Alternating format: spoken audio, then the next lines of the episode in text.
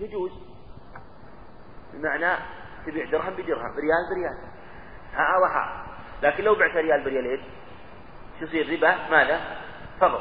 قالوا إن هذا فاسد ويثبت الملك ويبطل الشرط ويصح ويبطل لكنه فاسد بمعنى أنه يثبت فيه الملك ولا يكون باطلا. فيبطل ما زاد ويصح. لأن الشروط موجودة. العاقد صحيح التصرف. العاقدان صحيح صح تصرفهما هذا عاقل وهذا عاقل وصح تصرفهما الصيغ المعقود عليه ريال بريال وجدنا هذا ريال. المعقود عليه صحيح. هم يقولون إن الماهية تتكون من أربعة أشياء من العاقدين ومن المعقود عليه. فإذا كان العاقدان آه، هذا يعني ليس هذا عاقد صحيح التصرف بائع وهذا مشتري صحيح التصرف. باع ريال يجوز بيع الريال. بريالين. هذه الأصل يجوز بيع الدرهم بالدرهم أليس كذلك؟ فلم يطرأ فساد. إنما الفساد من جهة الزيادة وإلا لو حذفت لو الريال صح حذف الزائد صح البيع. لكن إذا دخل الماء إذا دخل الخلل في الماهية في جزء من أجزائها أو في أجزائها كلها كان باطلا سواء كان في العاقدين أو في المعقود عليه. فلو باع صحيح التصرف. صحيح التصرف. باع إنسان صحيح التصرف. من إنسان صحيح التصرف. باعه خمرا بدراهم خنزيرا بدراهم ثلاثة ثلاثة أركان صحيحة أليس كذلك؟ العاقد والعاقد الثاني كلاهما من أركان الماهية. رحمك الله. الدراهم أيضا يجوز التصرف أليس كذلك؟ في الرابع الخمر. الخمر. يعني سواء إذا إذا وجد شيء من أركان الماهية لا يصح فإنه يكون باطلا. أو وجد سواء كان الأربعة كلها ولهذا قال لو باع سفيه من عاقل ثوبا بثوب أو ثوبا بدراهم لا يصح وباطل لأنه أحد أركان الماهية لا يصح وهو السفيه مثلا. وهكذا. وهذا لا يصح عند جماهير أهل العلم والصواب أن كل صحيح كل باطل كل فاسد باطل وقال بعضهم إن الجماهير إن جماهير أهل العلم ربما وافقوا الأحناف في بعض المسائل ولم يفرقوا وفرقوا بين الصحيح والفاسد في بعض المسائل. ولهذا قال بعضهم إن الخلاف في الحقيقة لفظي لكن هم جعلوا له اصطلاح خاص فرقوا بينهما. ومن جهة الاصطلاح ومن جهة التعريف والجمهور فرقوا بينهم في المسائل. ولهذا في كثير من المسائل يفرق الجمهور بين الصحيح والفاسد وقال بعضهم إن هذا معتمد على الدليل فالشيء إذا كان يكون باطلا إذا لم يصح. فإن دل الدليل مثلا على صحته فيكون فاسدا من جهة لكنه لا يكون باطلا كما يفرق مثلا بين الصحيح والباطل في في باب في باب الحج وكذلك باب النكاح. قالوا ما أجمع عليه العلماء على بطلانه فهو باطل وما اختلف العلماء فيه فهو فاسد مثل النكاح بلا ولي أو بلا شهود عند الجماهير فإنهم يقولون أن النكاح فاسد وليس بباطل مراعاة لخلاف أهل العلم في هذه المسألة. وبطلان وفساد يقابلان الصحة الشرعية مخالفة ل يريد بهذا الرد على الأحناف الذين يفرقون بينهما. نعم. البيع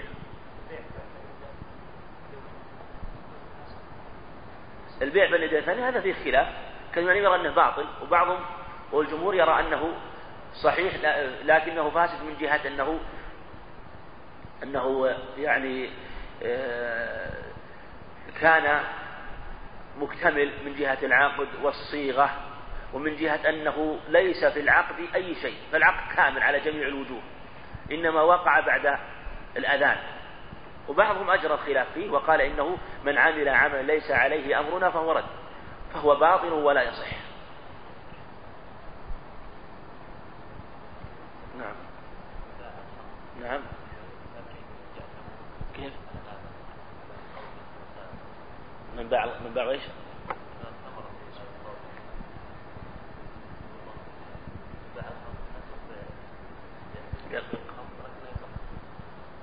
لا الخمر باطل. لا الخمر بيع باطل لأن الكلام لأن ما يصح وجه من وجوه البيع يصح البيع يصح لكن اعترى عليه من جهة أنه كان بعد النداء.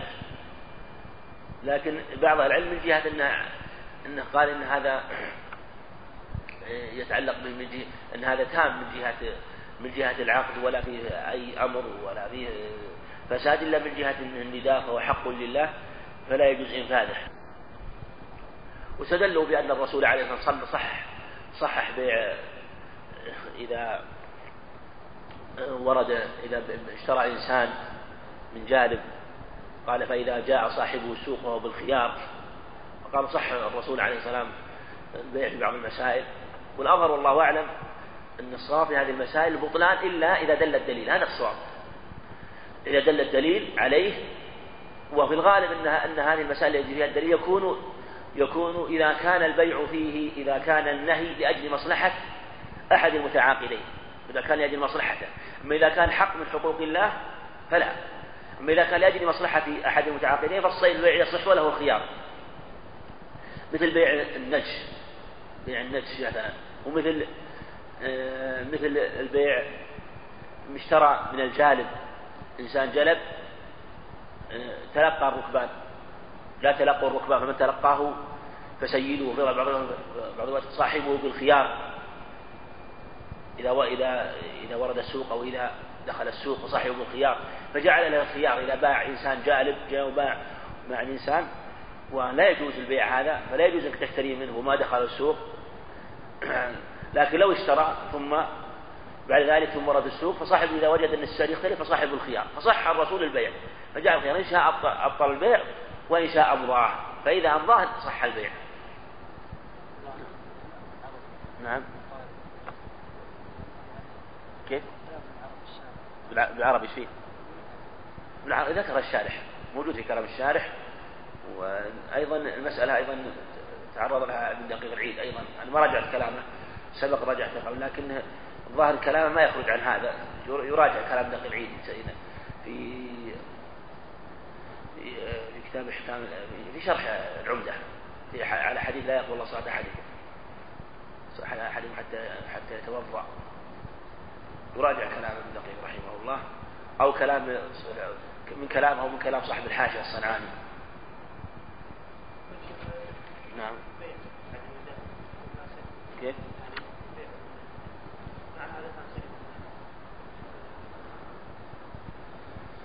قول بفساده قوي. من قال بفساده ما شك لأنه منهي عنه. القاعدة أن المنهي عنه والمحرم فاسد هذا القاعدة هذه القاعدة. والصحابة رضي الله عنهم دائما يستدلون بفساد الشيء بطانة بالنهي عنه والتحريم عنه. هذا معنى هذا معنى الفساد هو التحريم والنهي.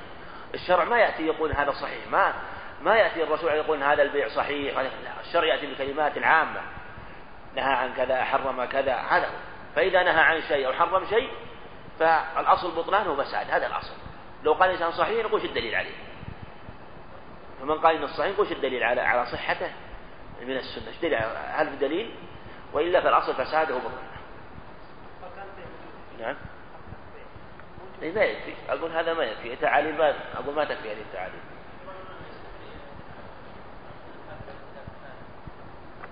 لا بعضهم هم هم هم يقولون خاص بالبيع والإجارة يستثنون عقد النكاح وبعض العقود لكن هذا موضع نظر. قالوا إن العقود التي تقل من عقد النكاح يصح. من العقد الإجارة عندهم فيها خلاف وبعض العقود فيها خلاف. الله أعلم. قال المصنف رحمه الله فوائد النفوذ تصرف لا يقدر فاعله على رفعه والعزيمة لغة القصد المؤكد. قالها بعدما نفذت وتمت بشروطها الصحيحة. والعزيمة والعزيمة كما قال لغة القصد المؤكد. العزيمة هي العزم على الشيء. من أولي العزم أنهم عزموا على أمر الله في تنفيذ أوامر الله والقيام بأمر الله عز وجل. وشرعا يعني العزيمة حكم ثابت بدليل شرعي. يعني هذه العزيمة إيش معناها؟ هي الحكم الثابت بدليل شرعي. يخرج الثابت بدليل عقلي. خال عن معارض راجح فكل ما ثبت بدليل شرعي وخال عن معارض راجح هو عزيمة. يفهم من هذا أنه إذا كان له معارض. فالمعارض إما أن يكون مساوي. إذا كان المعارض مساوي يلزم الوقف. وإن كان المعارض راجحا انتفت العزيمة وثبتت الرخصة. مثل أكل الميتة محرم. لأنه لأن أكل الميتة ثبت بدليل خال عن المعارض الراجح دليل شرعي. لكن إذا جاء المعارض الراجح وهو حال المخمصة. فحال المخمصة الميتة حرام والمعارض راجح. فإذا كان المعارض راجحا ارتفعت العزيمة وثبتت الرخصة. فشمل الأحكام فشمل الخمسة يعني الأحكام الخمسة الوجوب والندب والإباحة والكراهة والتحريم. فكلها تدخل في مسمى العزيمة. ففي في باب الواجب والمستحب من جهة وجوب الفعل هو عزيمة. وفي جهة المحرم والمكروه من جهة من جهة الواجب والمستحب من جهة الأمر بذلك.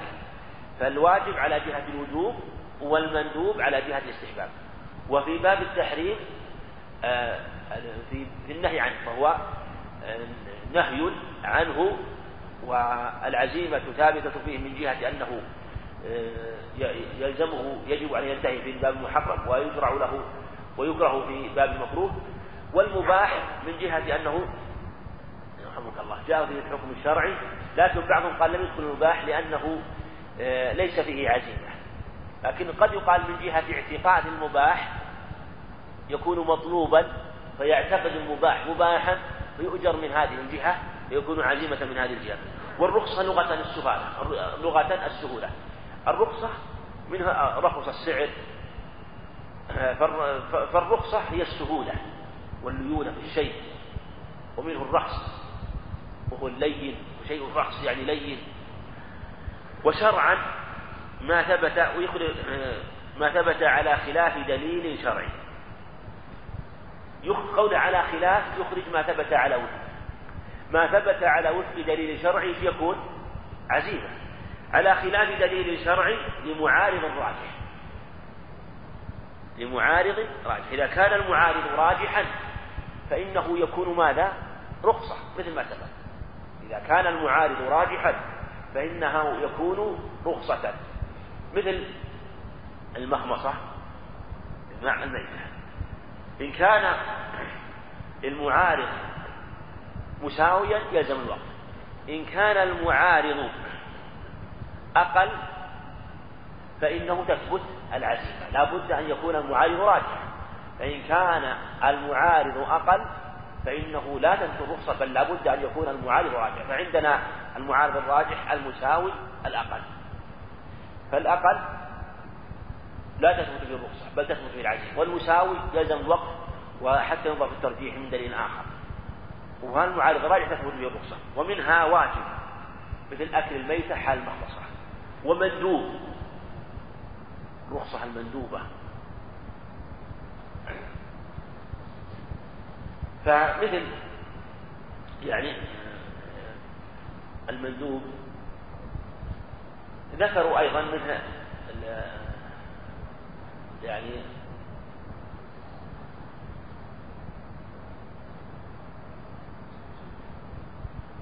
نعم.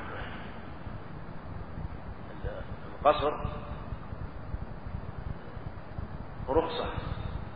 نعم. القصر لا شك رخصة.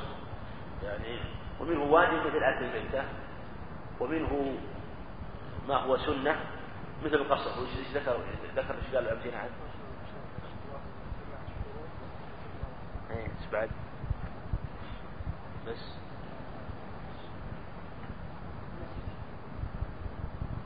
وذكروا أشياء في بعض الناس جعل باب الإباحة لكنه من باب الرخصة. لكن بعضهم يورد على هذا الشيء من جهة أنه رخصة يعني وأنه آه، لو تركه يكون الرخصة يكون آه، يعني قد يكون حين لا يطلب فعلها أحيانا. لكنه رخصة من جهة وهو مطلوب من رخصة من جهة التخفيف. ورخصة من أنه رخصة مطلوبة من جهة التخفيف. وهو عزيمة من جهة يعني هو مندوب من جهة أنه أمر مطلوب. ليس رخصة أنه لو تركه كان آه، لو لم يفعله كان أفضل لا. فهو رخصة في جانب الفعل من جهة أنه خفف عنه في القصر. لكنه عزيمة من جهة النهي ولهذا العزيمة قد تجامع الرخصة. مثل ما نقول مثلا في أكل الميتة. في رخصة ولا عزيمة؟ إيش تقولون؟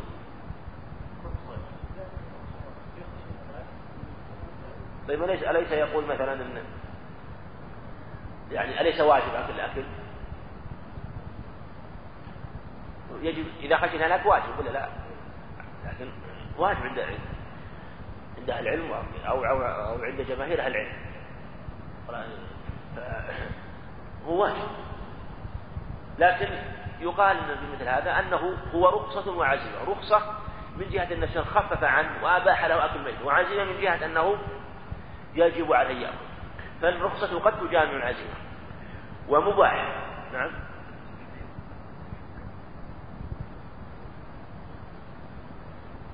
لا هذا يعني هذا يكون باب التداول يكون باب التداوي فيباح له. يعني ومأذون له يعني في هذه الحال خاصة.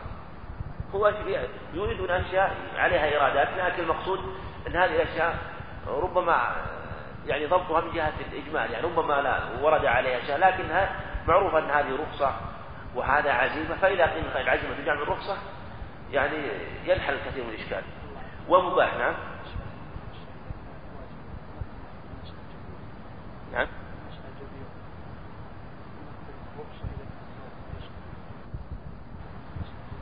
الرخص الواجبة يعني من جهة أن المس يجب عليه أقول يجب عليه ولا يتأتى إلا المسح أقول لا يتأتى لكن لو أراد أن يزيل الجبيرة وبلا ضرر أو ضرر يسير ربما قيل له ذلك. ومباح ومباح اختلف أيضا في التمثيل بالمباح في التمثيل بالمباح. فبدأ ذكر بعض المسح الخفين لكن هنالك في مباحات في باب المعاملات.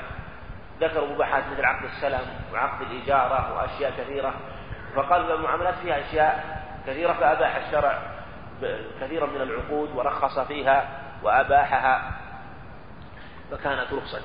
والاثناء والاثنتان وصفان الحكم الوضعي اللي هو الرخصة والعزيمة العزيمة. وصفان الحكم الوضعي يعني أنهما ليس من الحكم التكليفي وقيل إنهما وصفان الحكم التكليفي ورجحه بعض العلم أنهما وصفان للحكم التكليفي من جهة أنهما يطلق عليهما آه، أنواع الوجوب والاستحباب والتحريم والكراهة فكان أمس بالحكم التكليفي فلهذا آه، رجح بعضهم على آه، على كونهما من الحكم الوضعي. والله أعلم وصلى الله وسلم على نبينا محمد. قال المصنف رحمه الله تعالى فصل التكليف لغة إلزام ما فيه مشقة. هذا باب التكليف يذكر فيه شيئا من المسائل المتعلقة بالتكليف ثم ذكر معناه في اللغة وهو أنه لزام لزام ما فيه مشقة لأن هذا اللي ذكره في اللغة أنه يكون مشقة وإن كانت يسيرة. ليس المراد أن مشقة أن يشق عليه بحيث أنه يتعثر عليه فعله أو يشتد اشتدادا عليه لا إنه أدنى مشقة يسمى تكليف وهو كون الشيء يعني يلزم الإتيان به فإنه في هذه الحالة آه، مجرد الالتزام به ووجوب القيام به آه، نوع مشقة آه، وهو من تجشم الشيء وتكلف الشيء من تجشم الشيء وتكلفه. وشرعا إلزام مقتضى خطاب الشرع. هذا هو شرعا. لأن خطاب الشرع يأتي بالأمر ويأتي بالنهي ويأتي بالإباحة فهو إلزام مقتضى خطاب الشرع هذا أحد التعريف له. فهو في باب الأمر يكون واجبا ومستحبا وفي باب النهي يكون محرما ومكروها. وفي باب الإباحة خطاب بأنه يباح له الإقدام على الفعل وتركه فالتكليف به هو اعتقاد حل هذا الشيء. وإن كان لا فعل فيه يعني لا فعل في ظاهر لكن فيه فعل من جهة الباطن. وفي الحقيقة فعل من جهة اعتقاد؟ بكونه يعتقد هذا الشيء وهذا من الأمور القلبية التي يلزمه أن يقوم أن أن يعملها وهو اعتقاد أن هذا الشيء مباح. فله الإقدام عليه وله ترك الإقدام عليه. والمحكوم به.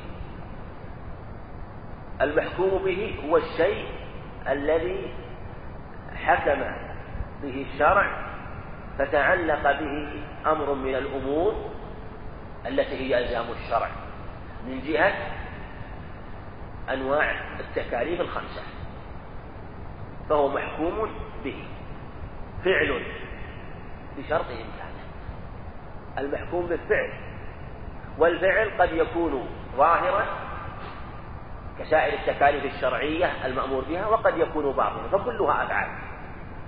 والتكليف بغير فعل لا يمكن لكن لا بد أن يكون فعلا فإما أن يكون ظاهرا التكاليف الشرعية من صلاة وزكاة وصوم لأنه كف وإمساك أو يكون أمورا باطنية من الإيمان بالله عز وجل وبكتبه ورسله وبالإيمان والإيمان بالقدر خير وشره فهذا فعل. بشرط إمكانه. هذا أيضا شرط للفعل من هذا من شروط الفعل أن يكون ممكنا. والممكن هو الذي يمكن تصور وقوعه. لأنه إذا لم يكن ممكنا فهو مستحيل. والمستحيل لا تتعلق لا يتعلق به التكليف لأنه لا يمكن وقوعه بل لا يتصور. إذا كان لا يتصور وقوعه إذا كان لا يتصور وقوعه فإن فإمكانه من باب أولى أو أو وجود وجوده من باب أولى أنه لا لا لا يحصل. فإن كان لا يمكن مثل أن النقي مثل النقيضين. مثل النقيضين. مثل التكليف بالحركة كما يقولون بالحركة والسكون في آن واحد. أو إيجاد الشيء وإعدامه في حال واحدة. فهو هذا لا يتصور. لا يتصور أن يكون الشيء موجودا معدوما في حال واحد أو يؤمر به أو يكلف به. فما لا يتصور فهو غير ممكن فلا يتعلق به تكليف. فيصح فرع على مسألة التكليف آه، على مسألة التكليف وذكر أن من شرطه الإمكان وهو إمكان التصور العقلي يعني إمكان التصور العقلي فما لا يتصور عقلا آه، فلا تكليف به قال فيصح بمحال لغيره يعني يمكن إمكانه وتصوره بمحال لغيره. وهذه العبارات يأتي فيها كلام وخلاف لكن مما ذكروا مثلا أن الله عز وجل أمر أبا لهب بالإيمان وأمر سائر الكفار وكثير من الكفار ممن أمروا بالإيمان. ويعلم الله من هو الذي يعلم الله من يستجيب من الكفار بالإيمان للإيمان ومن لا يستجيب. بل أخبر سبحانه وتعالى عن أبي لهب في حياته أنه لا يؤمن. فهذا محال لغيره. محال لغيره. لكن هو مقدور له من جهة أنه مأمور ومنهي بالقدرة التي هي مناط الأمر والنهي وأنه مأمور ومكلف وليس ممنوعا مقصورا. بل له حريته وإرادته فهو مأمور منهي لكنه محال لغيره لا من جهة الإيمان. يعني لا من جهة الإيمان فالله أمره بالإيمان فهو لم يمنع. من جهة أنه أمر لا يتصور ولا يمكن لا يتصور ولا يقع عقلا لا يقع وكثير من الكفار يؤمن ويكون آه، من خير الناس إيمانا. بمحال لغيره. لا لذاته. لذاته هو الذي هو المستحيل الذي لا يمكن أن يتصور ولا يمكن أن يقع. هذا محال لذاته. فالمحال لذاته هو الذي لا يمكن أن يتصور مثل ما ذكروا في إيجاد كون يؤمر بالحركة والسكون في حال واحدة أو يؤمر بإيجاد الشيء وإعدامه. أو غير ذلك مما يؤمر به مما لا يمكن يتصور فهذا لا يمكن أن آه، لا يصح. يعني لا يصح عقلا الأمر به. ولا يصح عقلا يعني لا يجوز العقل لا يجوز العقل الأمر به فضلا عن وقوعه وغير واقع لكن لا لا يجوز العقل الأمر به فضلا عن وقوعه. لأن وقوعه فرع عن تصور وجوده أو وقوعه. لو تصور آه، إمكانه تصور إمكانه لا لذلك وعادة. كذلك لا يصح الأمر بالمستحيل عادة. وإن كان يتصور عقلا مثل أن يكلف الإنسان بأمر لا يطيقه. كالطيران في الهواء ببدنه مثلا بدون أي معين ومساعد أو آه، أن يكلف أن يحمل جبلا أو ما أشبه ذلك. فإن هذا لا يمكن أن يقع عادة فلهذا لا يصح آه، الأمر أو لا يصح عقلا ولا يجوز عقلا. إلا عقلا في وجه. إلا عقلا في وجه. يعني أن بعضهم قال إنه يصح أن أن يجوز أن يرد الأمر بالمحال لذاته والمحال عادة يعني أنه يجوز عقلا. يجوز أن يؤمر به وإن لم يقع. يجوز أن يؤمر به وإن لم يقع. يعني هو لا هو لا شك بإجماع أهل العلم أن المستحيل عادة والمستحيل عقلا غير واقع بإجماع أهل العلم الشرع. لم يقع في أوامر الشرع شيء خارج عن التكليف. لكن يعني لكن هم يريدون يريدون مسائل يريدون مسائل من جهة الجواز العقلي لا من جهة الجواز الشرعي من جهة الجواز عقلا. وأنه يجوز عقلا أن يرد وإن كان شرعا هو غير واقع. أو أن يكون مراده عقلا إلا عقلا يجوز أن يأمر الشرع يجوز يجوز أن يأتي مثلا في أوامر الشرع أمور تستحيل عقلا وأن يأمر بها. ولهذا قال في وجه ولا بغير فعل. أيضا من شروط التكليف أن يكون فعل. فإذا أمر الإنسان قيل له قم افعل. ماذا أفعل؟ افعل. افعل. قم افعل. لا يصح بغير فعل. لو.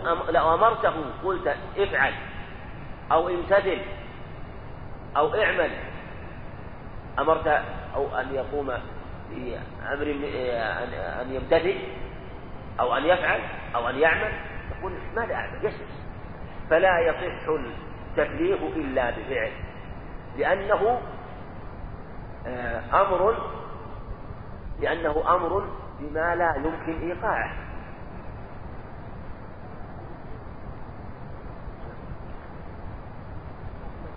في وجه يعني في وجه يعني يعني في وجه عند عند أهل العلم مثل ما يقول وجه من في وجه أو في قول مثل ما يقول على قول من الأقوال أو على وجه من الوجوه. يعني أن بعض بعض الأصوليين قال إنه يجوز واختاره فإذا اختار مثلا أحدهم قيل إن هذا وجه إذا اختار مثلا الوجه والذي يختاره مثلا الرجل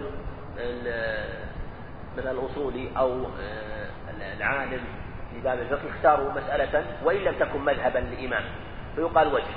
فهذه وجه من جهة أنها اختيار لبعض الأصوليين وليست مذهبا منسوبة إلى عالم من أهل العلم المعروفين أو المشهورين في باب الأصول يعني ممن ينسب إليهم. وشرط علم مكلف حقيقته أو حقيقته. يعني يشترط أيضا أن أن يعلم حقيقته فإذا فإذا أمر الإنسان بالصلاة مثلا إذا أمرته بالصلاة إذا أمر الإنسان بالصلاة لابد أن يعلم حقيقة الصلاة ماذا تشتمل عليه. لو قيل له مثلا صل وهو لا يعلم الصلاة وما ولا يعلم ما هي أركانها وواجباتها وشروطها كيف يصلي؟ إذا صلي وهو لا يعلم الصلاة لابد أن يعلم حق الصلاة. قيام وركوع وسجود عاصفتها المعهودة. كذلك الصوم كذلك الزكاة. إذا كان أمر بشيء لا بد أن يعلم حقيقته حتى يمكن أن يؤديه وأنه مأمور به. فلو أنه أدى الفعل وهو غير مأمور لم يكن ممتثلا. فلا بد أن يكون الأمر بفعل والفعل معلوم وأن يكون مأمورا به. وإلا لو فعل فعلا هو غير مأمور به لا يتحقق الامتثال ولا يكون ممتثلا. والأمر له صفاته. يعني أن يكون مأمورا بالفعل وأن يكون أيضا مأمورا بصفاته أو بأسبابه فلا يؤديه إلا على الوجه المأمور به مثلا. بل يكون مثلا مأمور بالصلاة أن يكون فعل مثلا كالصلاة وأن تكون الصلاة هذه معلومة حقيقتها. وأن يعلم شروطها يعني أن يعلم صفة الصلاة وكيف يصلي. وأيضا أن تكون الصلاة في وقتها حتى يكون الأمر على الوجه المطلوب شرعا. فإذا أدى على الوجه المأمور به فكان آه، خارجا من تبعة الأمر بأدائه. ومن ومن الله تعالى ومن أيضا أن يكون أن يكون مأمور من الله عز وجل. وإلا لو أداه بلا نية الامتثال لأمر الله عز وجل لم يصح. لأن من شرط أداء العمل أن نية أداءه لله عز وجل.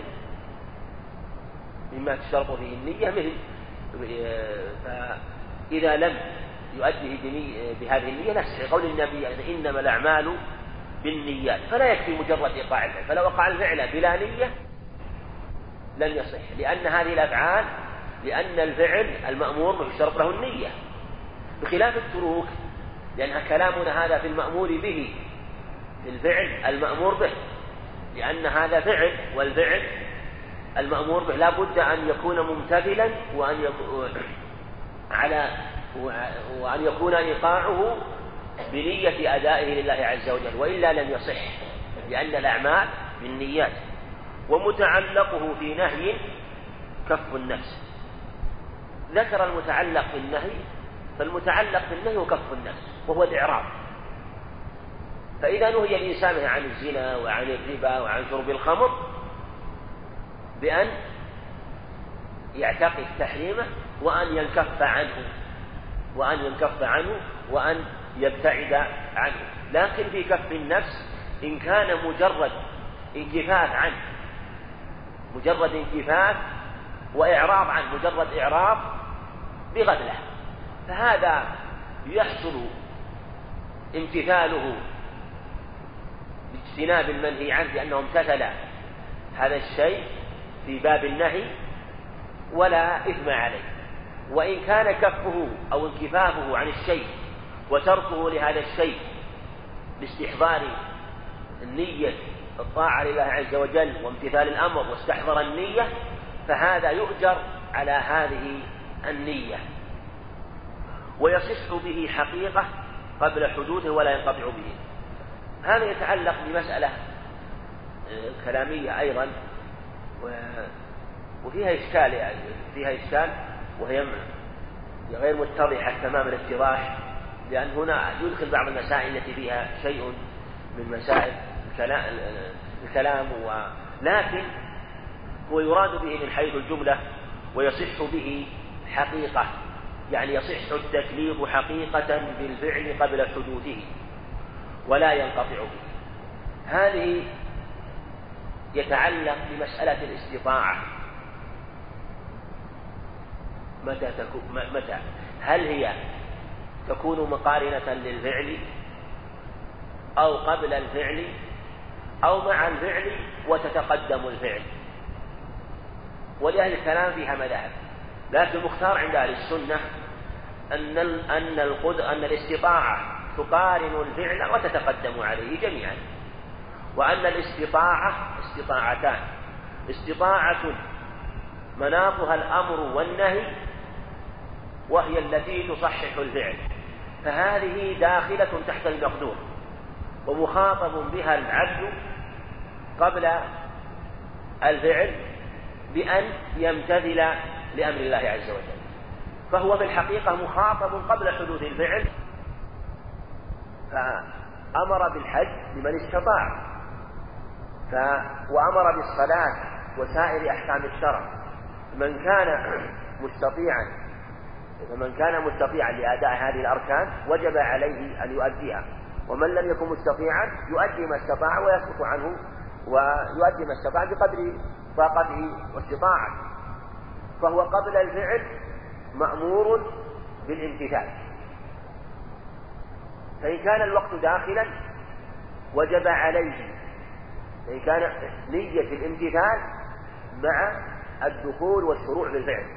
وإن كان مثلا في الصلاة وإن كان الوقت لم يدخل فيستحضر نية الامتثال عند دخول الوقت ثم بعد دخول الوقت يشرع في هذا الوقت متى ما تيسر له ما دام في الوقت ثم هو في الحقيقة لا ينقطع تكليفه ولقال ولا ينقطع به يعني أن التكليف لا ينقطع بعد الشروع. فالذي مثلا أمر بالصلاة الذي أمر بالصلاة فإنه عليه أن يجتهد في فهو ينوي أداءها ويعتقد وجوبها عليه إذا كان مكلفا هذا أولا.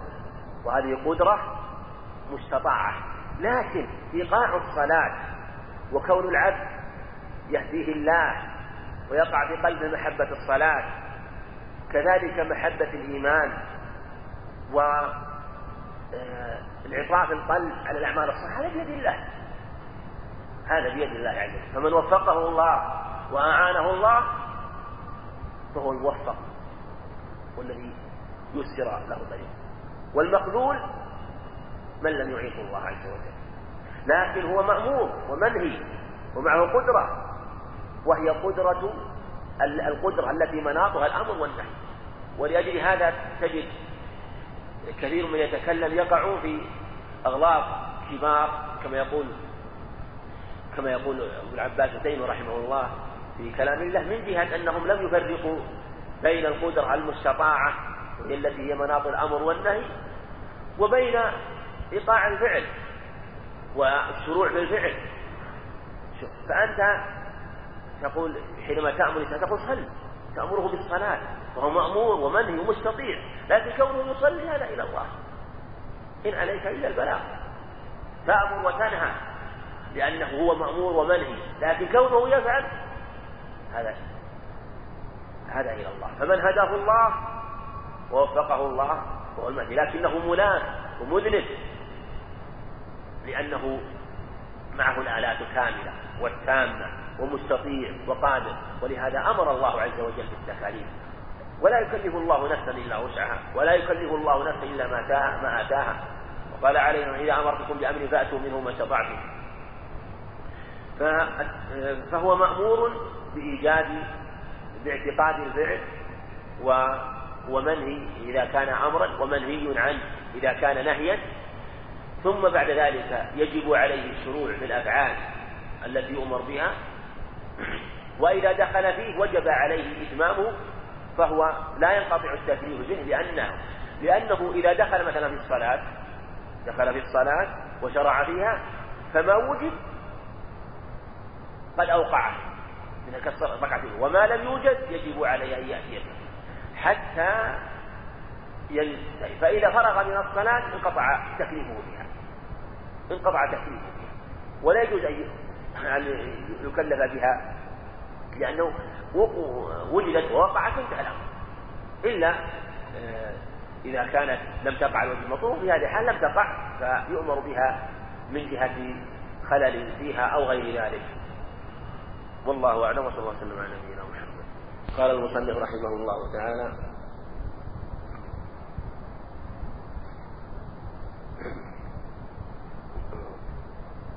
ويصح نعم ويصح به حقيقة قبل حدوثه ولا ينقطع به وبغير ما علم آمر. يعني أن هذا عطف على ما سبق ويصح به. يقول ويصح يعني ويصح التكليف بغير ما علم آمر ومأمور انتفاء شرط وقوعه. انتفاء شرط وقوعه. هذا كلها كله على سبيل يعني هم إما كان على سبيل البرق أو الواقع في بعض المسائل. لكن لو أن رجلا مثلا